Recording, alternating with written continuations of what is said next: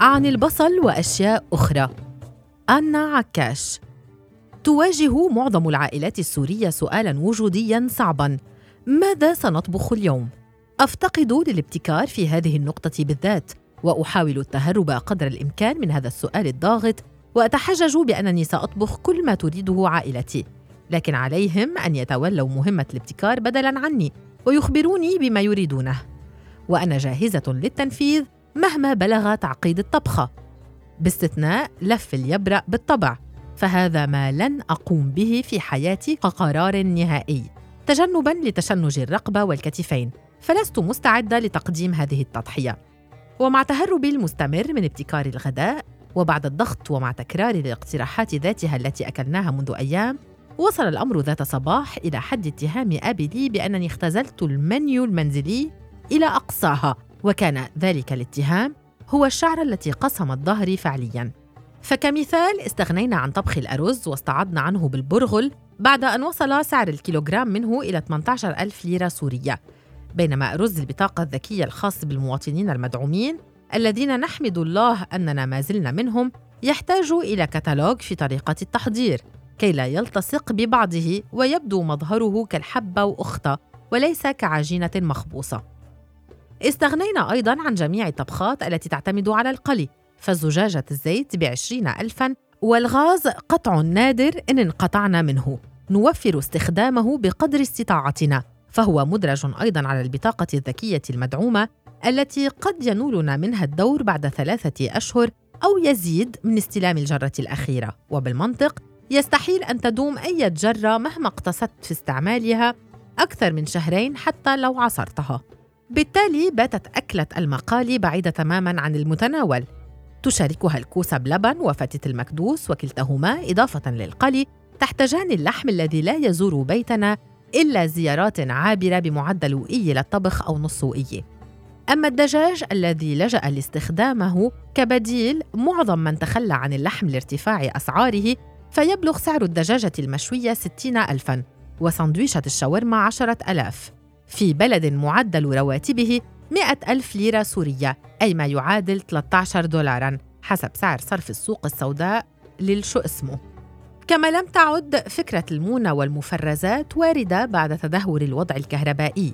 وكلنا جربنا وشكينا مآسينا من هدر الجهد والمال بعد أن اضطررنا لرمي مونتنا المتعفنة من البازلاء والفول والبامياء في القمامة بسبب انقطاع الكهرباء لأيام متتالية أحياناً.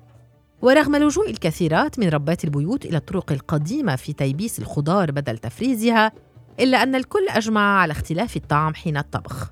أكلات الفرن دخلت أيضاً ضمن الخط الأحمر فلا كهرباء في هذه المدينة ولا دجاج والساعة المتقطعة لا تكفي لنضوج صينية البطاطا ولا لنضوج المعكرونة بالجبن.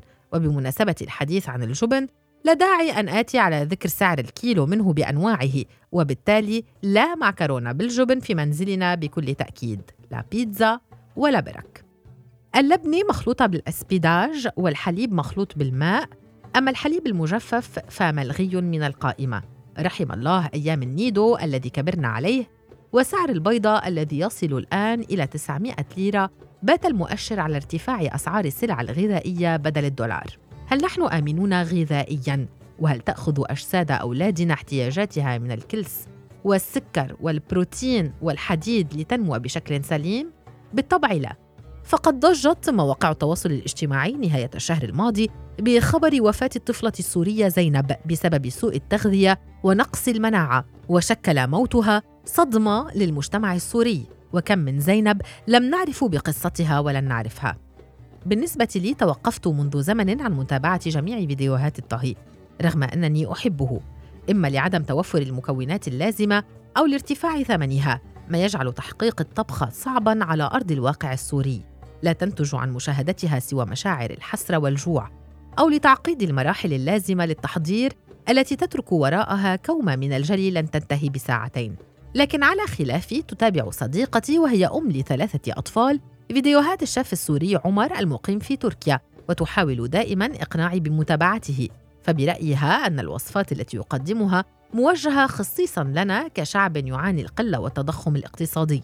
لذلك يخترع الشيف البدائل مثلا يصنع من فروج صغير واحد أربع طبخات مختلفة قد تكفي أسرة مكونة من خمس أشخاص أياماً عدة أو يلغي البيض والزيت من وصفات العجين المعقدة. أما أكثر ما أذهلني أن هذا الشيف ابتكر طريقة لصنع من حبة جبنة قبة كافية لحشو كمية هائلة من البرك وقليها بالقليل جدا من الزيت من دون أن يختلف الطعم. مذهل حجم الابتكار أليس كذلك؟ ولم لا؟ طالما هناك عائلة فيها أطفال لا تستطيع كبالغ أن تقمع شهوتهم لأكلة ما. ألا يكفي أنهم ولدوا في فترة الحرب؟ لم يشربوا النيدو ولم يتذوقوا جبنة اللافاشكيري التي يعرفها معظم جيلنا بعلبها الكرتونية المستديرة التي كنا ننتظر دخولها البيت لنشد خيطها الأحمر ونستخرج من داخلها الصورة ذات البقرة الحمراء الضاحكة لنلصقها على أسرتنا وخزائننا البصل وحده حكاية بحد ذاتها بعد أن وصل سعر الكيلوغرام منه إلى 13 ألف ليرة سورية في ظل أزمة بصل خانقة أشد هولا من أزمات البنزين والغاز والمازوت والكهرباء. فبعد متابعة أحداث مسلسله التي دامت أكثر من شهر على مواقع التواصل الاجتماعي تبين أنهم صدروا النتاج المحلي فحصل العجز وازداد الطلب. فاضطروا لاستيراده وبالتالي تغير تماما مفهوم المثل الشعبي القائل لا يسوى أشرت بصلة ليتحول إلى العكس تماما وتفكه الفيسبوكيون السوريون فخطبوا بعضهم بخواتم تزينها بصلة صغيرة بدل الألماس وبات من مون البصل مطمعا لجيرانه المحرومين منه. فيستعيرون بصلة مع تعهد خطي بإرجاعها ما إن تتحسن الأحوال. أدرجناه على البطاقة الذكية بالطبع فأصبح يحق لكل عائلة كيلوغرام كامل من البصل أسبوعياً. لم أكن لأصدق ذلك لولا أني فتحت التطبيق الإلكتروني على موبايلي ورأيته بأم عيني. وحين سألت كيف أستطيع الحصول على مخصصاتي أخبرني الأصدقاء أن علي أولاً أن آخذ معي كيساً بلاستيكياً فلا أكياس بلاستيكية في هذه المدينة أيضاً بعد ارتفاع سعر الكيلوغرام منها.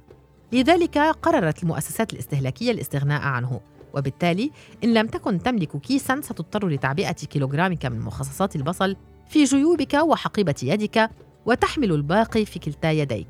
ونبهوني كذلك من الطوابير الطويلة واحتماليات نشوب العراق على السيارة المحملة بالبصل فغيرت رأيي.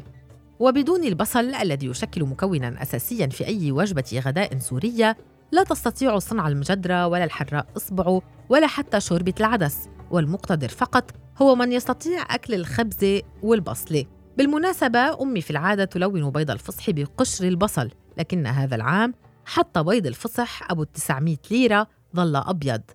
فعن أي منيو؟ نتحدث؟